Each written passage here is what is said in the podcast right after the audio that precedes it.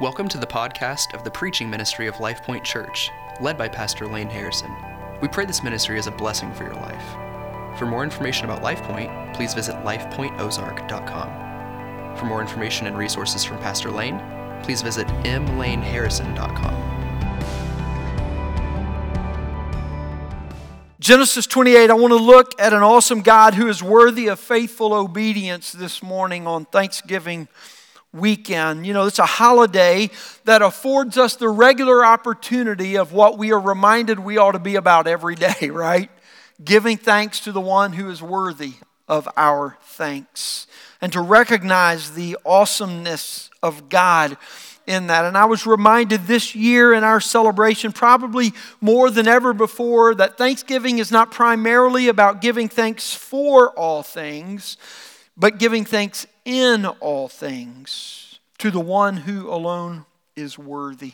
And that's Jesus Christ. He is worthy of our all. And so today, I want to talk a little bit about how we can give our all for the glory of His name. And I want you to see this that God calls people to salvation in Jesus Christ so that through our faithful obedience, we can glorify Him with our whole life. We're going to look at three aspects of faithful obedience today.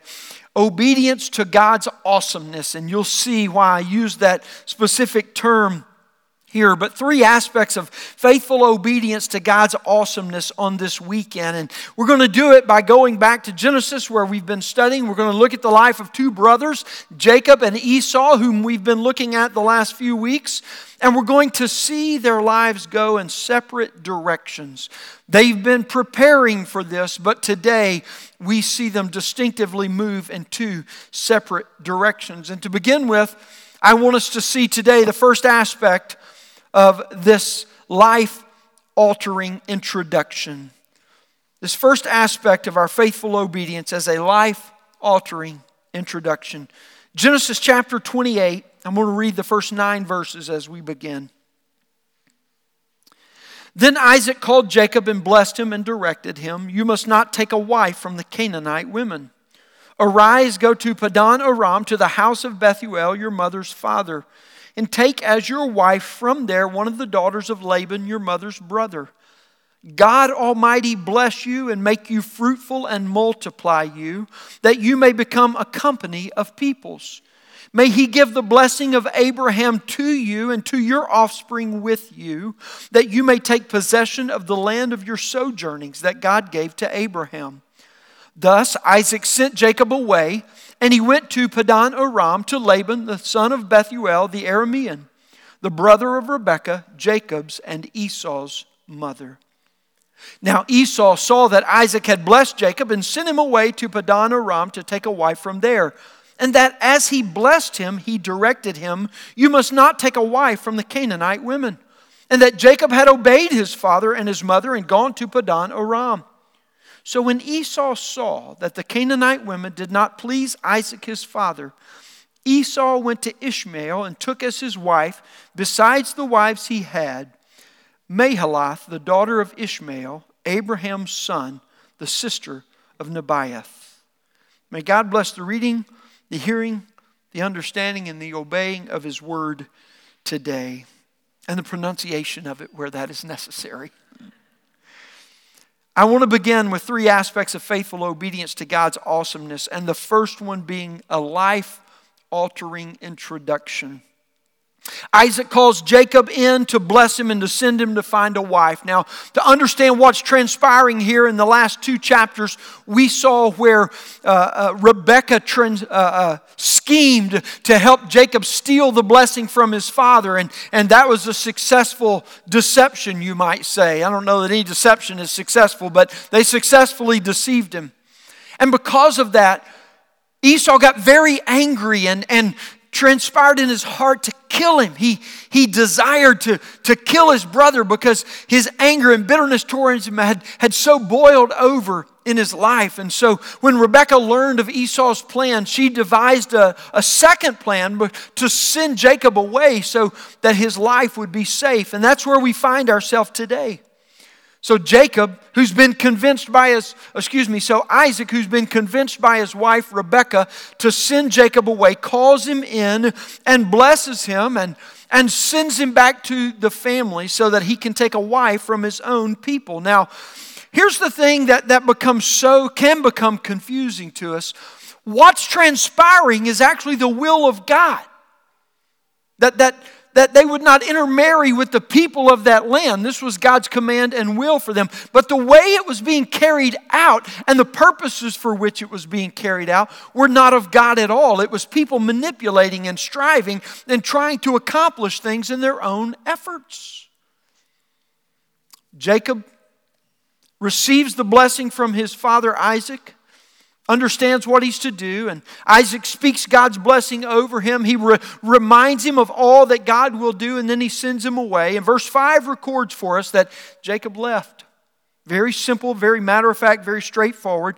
He left and did as he was told. There was no question, there was no comment, he just went. And so, with the blessing of God, Jacob trusted to obey Isaac. Very simple, very straightforward. No words from Jacob, only obedience. Well, Esau is watching and he's listening. So we understand this that though he and Rebekah didn't have a great relationship, he had picked up a few cues from her because we'd seen she was so good at doing that as well to try and control everything that was taking place. And Esau, who could never get over what he felt like he had not accomplished, watched what transpired with Jacob, what he was told, and how he obeyed. And Esau decided he would try to appease his parents as well and go and get his own blessing for himself. And what better time to do so than now that the house is empty? Jacob's not here anymore. They'll have plenty to give to me. So he went to another part of his family to take a wife for his own. He goes to Abraham's other son, Ishmael, and takes a wife from his family. And again, we see Esau's attempt to accomplish what he had most hoped to be blessed, and yet he only failed. You see, it's not that God didn't want to bless him, but Esau wouldn't allow himself to be blessed. Why? Because he would never accept God's will for his life. He always subverted God's will with his own plan, what he was trying to do. Jacob surely was not perfect by far, as we've seen.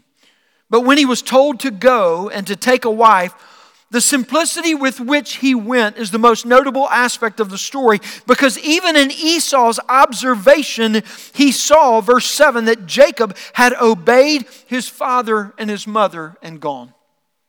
That's the observation that Esau made. Jacob trusted to obey. So Esau, who was trying to measure up, who didn't entertain what was said to him, but rather took what was said to Jacob because that was the blessing he wanted, what someone else had. He heard what was said and he tried to do it in his own way. He was bent on earning his own blessing and he tried to accomplish it in his own strength. He wanted to impress his parents. He wanted to earn their love and to earn their acceptance. You see, in this life altering introduction here, friends, where we see two brothers go in two divergently different directions, we see the very thing that many use themselves to approach God. They approach God by believing that they must earn His love, that, that they have to in some way prove themselves to God, or, or more likely, prove themselves to someone that they see as someone God likes. Or so often, we say, Well, I don't have to prove myself, I just want to improve myself. I just want to make one little thing better and I know when I do that, that the people that I think God loves will love me, and surely that'll make me more lovable before God. And that's one of the principal ways we do it. We, we try to replicate what we see others doing in order to impress those from whom we're seeking approval or whom we're seeking acceptance. But, friends, this is not how God works.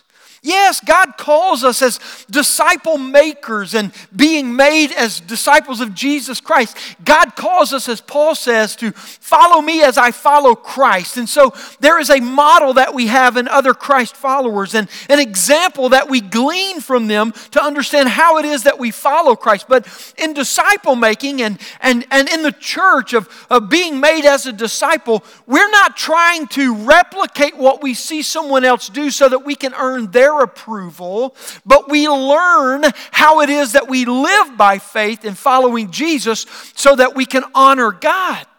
It's out of that approval and that acceptance from God that we live. But what Esau's doing here is he's taking what looks like godliness and he's subverting it for his own reason because he doesn't believe he's gotten what he deserves. He doesn't believe he lives out of the love that's already been set on him from God. And so he's trying to earn it. He's trying to prove himself. He's trying to improve himself. He's done this time and time and time again as a self made man. And every time it's failed, but not this time, he thinks.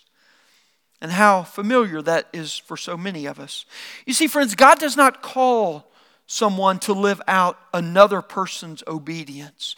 God does not call you to live like so and so so I can love you. But rather, God calls us to trust Him that He is with us. Listen to the personal nature of us. This is why God sent Jesus. Why? Because God so loved the world that he gave his only begotten Son, that whosoever believeth in him should not perish but have everlasting life. And friends, this is a life altering introduction. Recognizing the, the awe of God begins by us simply trusting in this simple truth. What truth is this? Here's the truth there is nothing that we can do to earn God's love. Have you settled this in your own heart? Are you still trying to prove yourself to God by maybe proving yourself to someone that you think God is close to? God loves more than you. Are you laboring to improve yourself so you can get to where you get from God what you feel like you need from Him? There is nothing you can do to earn God's love. But listen, friends, there is nothing we must do to earn God's love. You see that? There's nothing inherent within us, within our nature, within our being, nor within our actions that demands God love us. But there need not be anything within us because God, who is love, does love you already. And friends, before you can make any kind of a commitment to God to go and do in His name for Him or otherwise, you must settle your heart deeply in this life altering introduction. This is what distinguishes Christianity from every other re- religion in the history of all humanity. We do nothing to get to God, but we must do nothing because He has come to us. God already loves you. Let that soak in for a moment. God already loves you. He loves you in the height of your accomplishment, He loves you in the depth of your defeat and failure. He loves you at your best. He loves you at your worst. Because none of those things beckon Him to love you. God loves you because He is love. And friends, when we look at Jacob and Esau, Jacob had a lot of problems, and we can identify with Jacob in a lot of ways. But he did this, he just rested and accepted it. Esau, he just couldn't get there. He wouldn't let himself get there. And I'm asking you today have you gotten there? Have you settled this in your heart? This life altering introduction that you cannot do anything to earn God's love, to gain God's love, but you need do nothing. God already loves you. Are you trying to earn, to prove, or improve so you can be accepted by your striving? You will never get there. And that's why Esau was a bitter, angry person because there was something lacking that he couldn't get for himself.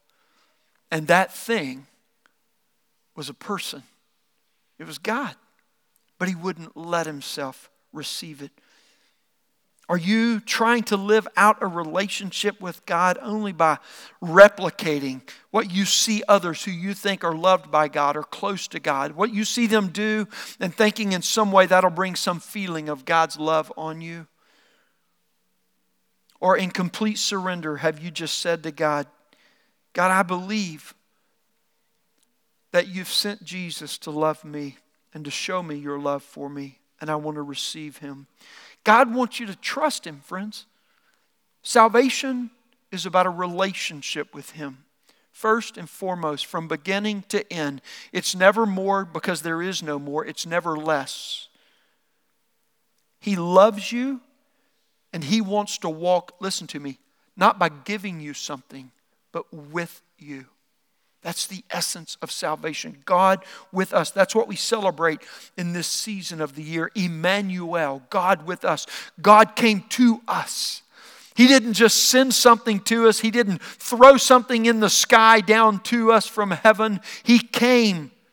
He took on flesh and blood, and He wants to walk with us to live out His perfect will through our life because He is in our life. This is a life altering introduction. And I don't know what you've come to know about God. I don't know what you believe about Him, but I'm telling you, if it's anything other than this, we love because He first loved us. That you need do nothing because you can do nothing, but God already loves you. If it's anything other than this, it is not of the Scriptures, it is not of God.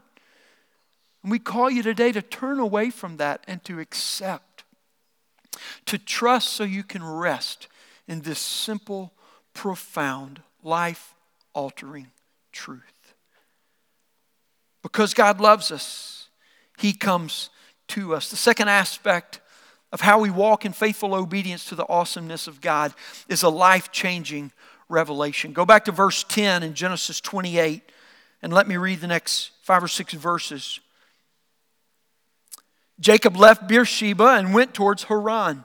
And he came to a certain place and stayed there that night because the sun had set. Taking one of the stones of the place, he put it under his head and lay down in that place to sleep. And he dreamed.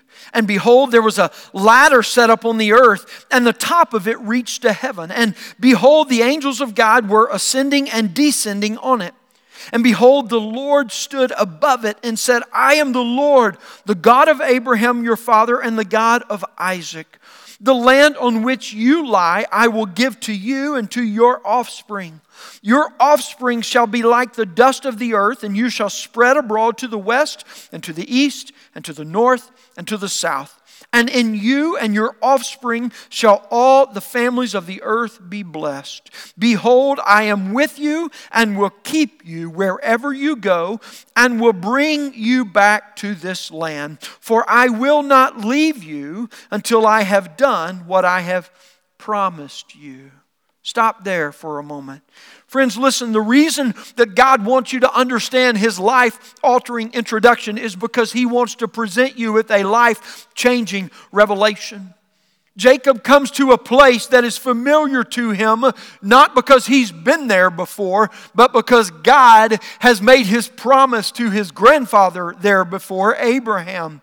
And he rests for the night he doesn't understand his familiarity with the place, but he is about to. God appears to him in a dream, and in this dream, a ladder that stretches from earth to heaven with angels ascending and descending on it.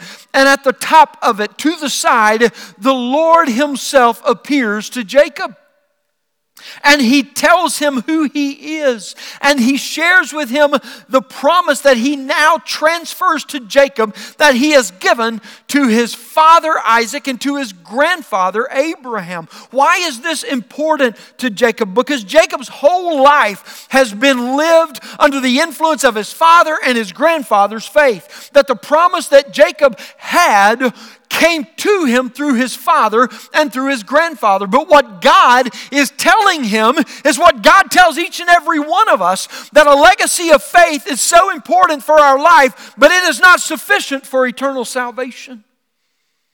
God's saying, Jacob, I'm not just the God of your father Abraham. I'm not just the God of your father Isaac. I am your God.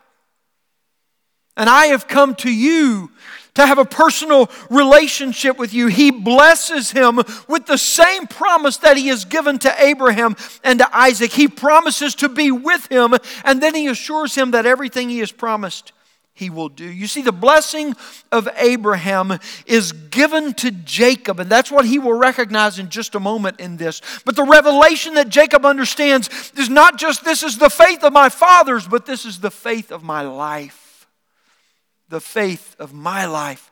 And all the fullness of the promise and the provision of God comes with it. In this dream, heaven opens up and comes down. That's what the ladder and the angels mean. And you know what God didn't do?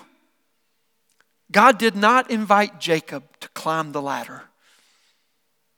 Aren't you thankful for that? I am. I hate heights. Man, I mean, I hate them and, and you know, like, like I don't do them at all. And when I have to, I keep my eyes closed because that keeps me on the ground, at least in my mind. I don't do heights. But listen, even more important than that is Jacob is reminded yet again by God getting to heaven is not about what you will be able to accomplish, it's about what I've about doing. Heaven was opened up and it invited Jacob to enter in. Jacob was blessed as Abraham. Can you imagine that? Looking at all the blessing of his father and his grandfather and the family lineage that he enjoyed and understanding it is now to me. He tells us that in this blessing that the covenant of God, the salvation that we have from God is not just for a person, but it is for every person who will believe and trust in him. And the blessing and the promise of God's covenant to Abraham reveals his salvation that is even for us today. God is the one who comes to us to save us in Jesus Christ, to live in us by his Holy Spirit, and to make us more like him. And one day we shall spend all eternity in heaven with him. Listen, friends, what you are learning in a life changing revelation about the life of Jacob here is true for everyone who by faith trusts in Jesus Christ today. God is laying the foundation for what he will bring ultimate revelation to in Jesus Christ. And God's revelation of his covenant I want to outline it for you in three statements so that we understand it. First of all, that the promise of God, which He gave to Jacob, is secured by the presence of God. God did not send His messenger as He does at other times and very important times, but for His covenant, He comes and it's secured by his presence. God came to reveal himself to Jacob. It was the Lord that stood at the ladder. It was not an epiphany, it was a theophany. It was not something that looked like, it was the actual being himself, Jesus Christ. And this is the critical truth of his covenant, friends. It's not just that God comes, but he comes to you and he invites you. The Spirit of God, the Spirit of the Lord Jesus Christ is speaking to you today. It is God who is with you. It is God who is before you today. We don't have to try to earn our way. He's not calling you to pull yourself up by your bootstraps. He's not calling you to climb up a little better and closer to Him so that He can reach you. He's saying, I am here for you. You can stop your striving. You can stop your cheating. You can stop your swindling. You can cease your coveting to get all that you can because I am here for you and I will be all that you need. He tells us this you can rest in me. And I hope you've gotten some good rest this Thanksgiving holiday. Because when we rest, we are what? Refreshed. And what God wants to do with the message of the gospel, this life changing revelation of who He is and what He has come to do for you, is He wants you to rest from the ceaseless striving of measuring up, accomplishing, and achieving in life to simply trust in Him for what He is here to give to you. God's presence, friends, is what fulfills his promise. That's why in Ezekiel, the prophet, chapter 36, verse 26, when he's explaining the covenant of God, he says this and these are the words of God I will give you a new heart, and a new spirit I will put within you. You see, God is promising His presence to those who trust in Him. In other words, just as He appeared to Jacob on that day and said, The blessing of God is for you, He's appearing to you today to say, The blessing of God is for you, for each of you. God comes to us to be with us. He will never leave us nor forsake us. So the promise of God is secured by His presence. But listen, the presence of God assures us of the sufficiency of the power of God. His presence tells us that his, his power for us will be sufficient. God, who is with us, will be the one who is for us. And all that He promises to do is not your action step list, it is His accomplished list for you. Acts 1 8 reminds us of this when he says, But stay until you have been clothed with power upon high. And verse 8 says, You will receive power when the Holy Spirit has come upon you. What is Jesus teaching his disciples? He's teaching his disciples how the covenant works and what he's already said to Jacob in Genesis that my presence will assure you of the sufficiency of my power. Listen, friends, when you feel powerless in life, all you need to do is go before God and before you seek His power, just ask Him to fill you with His presence, and there won't be any question about what He is sufficient to do for you. There won't be anything that stands in front of you a situation, a circumstance, a, a, a, decision you need to make, a relationship, whatever the case is, what stands in front of you, you'll know that God is sufficient. He was powerful to do what He said He would do. Why? Because His presence assures us of his power. And the third aspect of, of this is that the sufficiency of his power makes certain the perfect completion of his work in you. He's with us, he is for us and sufficient, and he will finish it. He will finish it. That's what Philippians 1 6 says. Paul says, I'm confident of this one thing that he who began a good work in you that's the work of salvation he's speaking of. Will bring it to perfection, completion on the day of Jesus Christ. God has not forgotten you, Christian. He's not left you. He is working. Doesn't matter what it feels like, doesn't matter what you've gone through recently. He is at work, and He has promised that He will bring it to perfection on the day of Jesus Christ. Friends, I ask you today have you heard and believed this life changing revelation from God? It's not only for a few, it's for all who will hear and believe. Christian, are you holding faithful to Jesus because he is the one who is faithfully holding you? You say, well, when my strength is gone, well, let me tell you something about weak faith. Weak faith never infers that God's power is weak. Weak faith just brings you to a point where you need God most and you need His best. And that's where He always produces in the moment. You see, it's not a matter of do you have enough faith, you just must simply believe.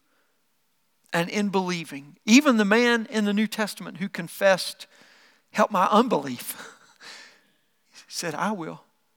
Why? Because he confessed it to him and he received Weak faith just simply means you're at the point where God works most and best. Are you there? Have you heard the life changing revelation of Jesus Christ, who's come for you to do for you what you will never do for yourself, but to give to you everything that God has promised for you? The third aspect is this Jacob responds. Go with me to verse 16. He wakes up. Then Jacob awoke from his sleep and said, Surely the Lord is in this place, and I did not know it. And he was afraid and said, How awesome is this place! There is none other than the house of God, and this is the gate of heaven. So early in the morning, Jacob took the stone that he had put under his head and set it up for a pillar and poured oil on the top of it. He called the name of that place Bethel, but the name of the city was Luz at the first.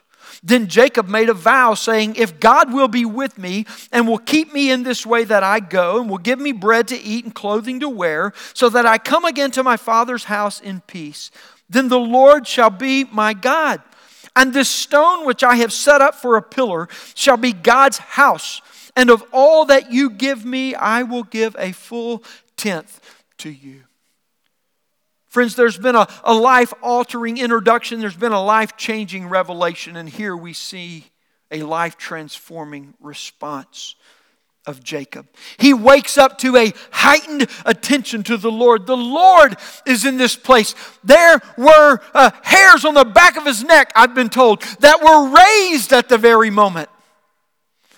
That there was every attention in his body that was perfectly tuned to a presence that was not there before. And Jacob says this I've heard a lot about you.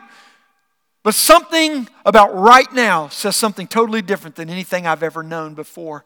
I can remember the day that I was saved, sitting in the back of the church because that's where we good people sat. I was 16, so much of my life had already been lived in a very familiar place. And when God started speaking to my heart, I said, Oh, God, I know you. You know how many Bible verses I've memorized? You know how many Sunday school classes I've attended? And I, I've gone to camp every year. I've, I've, I've been to discipleship training. I even come on Wednesday nights. I'm here when nobody else is because my parents make me. But nonetheless, I'm here. I get credit for that, right? I know all about you. And yet, here's the thing that struck me when the Lord showed up in a way that I had not known him, he said this Yes, you know a lot about me, but you don't know me. That's what I'm calling you to today to know me. And I'm telling you, friends, it was a life transforming response. That's what's transpiring with Jacob. And so, out of this, he makes a whole life commitment that involves three parts. First of all, it tells us he made a personal confession of his faith. He woke up, he recognized God was doing something. He said, How awesome is this? This is, this is overwhelming, God. The awe of your presence here and what you're saying and what you're calling me to, what you're inviting me into, is more than anything I've ever experienced. And he responds in this way If God will be with me and keep me. And he begins to list the very things that God has promised to him. And listen, this is not an if in the way that he's putting God to the test, but this is an if in confessing the things that he knows now to be true of God because of what is in his heart. He says, Then God will be my God. There comes a point in every person's life, friends, that moment that is life transforming when everything you know about God ceases to be principle in your life because the primary thing you come to understand is not something about Him, but simply to know Him. To know Him. And what we are being asked today is this Do you know God? You see, confession is not merely a statement of fact or truth, but it is one of which you bring the whole of your life under the reality of. That's what a biblical confession is all about. That's why Romans chapter 10, verses 8 through 10 says this The word is near you in your mouth and in your heart. You see how the confession aligns up with the conviction of the Spirit that's taking place within. And if you confess with your mouth that Jesus is Lord and you believe in your heart that God raised him from the dead, there is integrity between what you know to be true and what you say with your mouth. He says this you will be saved. For with the heart one believes and is justified, and with the mouth we confess and are saved. Confession with the mouth states what conviction has taken hold of in the heart. And confession must precede commitment because surrender precedes service. You need to stop trying to make another commitment to God of what you're going to do for Him before you confess what He's already done for you. And believe to receive. That's what Jacob is doing here. Until you recognize God for who He is, you'll never fully acknowledge all that He's worthy of your whole life. But once you encounter this revelation of who God is and believe, you confess this He is worthy of my all. Not only was there a personal confession, but he set up a pillar of worship. He took the stone that he was using as a pillow, and it tells us that he set it up and he poured oil over it.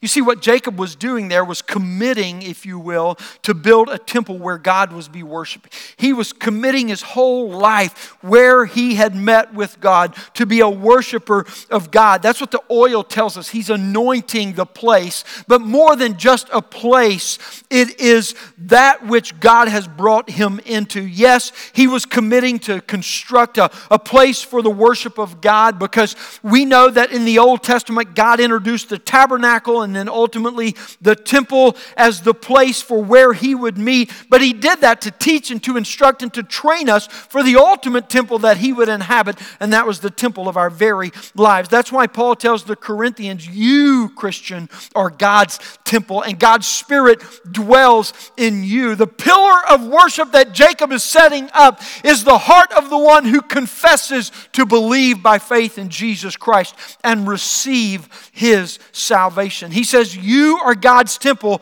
because you are holy. When we trust God for salvation, He not only comes down to us, but He comes to live within us. We are the temple of the Holy Spirit. We are the house that He is building for His honor, for His namesake, and for His glory.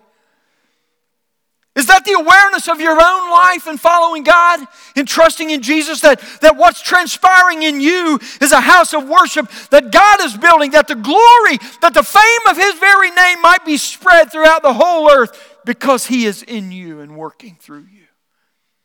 God inhabits the life of every Christian to build a life where the worthiness and the glory of His name are on display to the whole world. You say, but Pastor, I'm, I'm not there yet. I, I don't.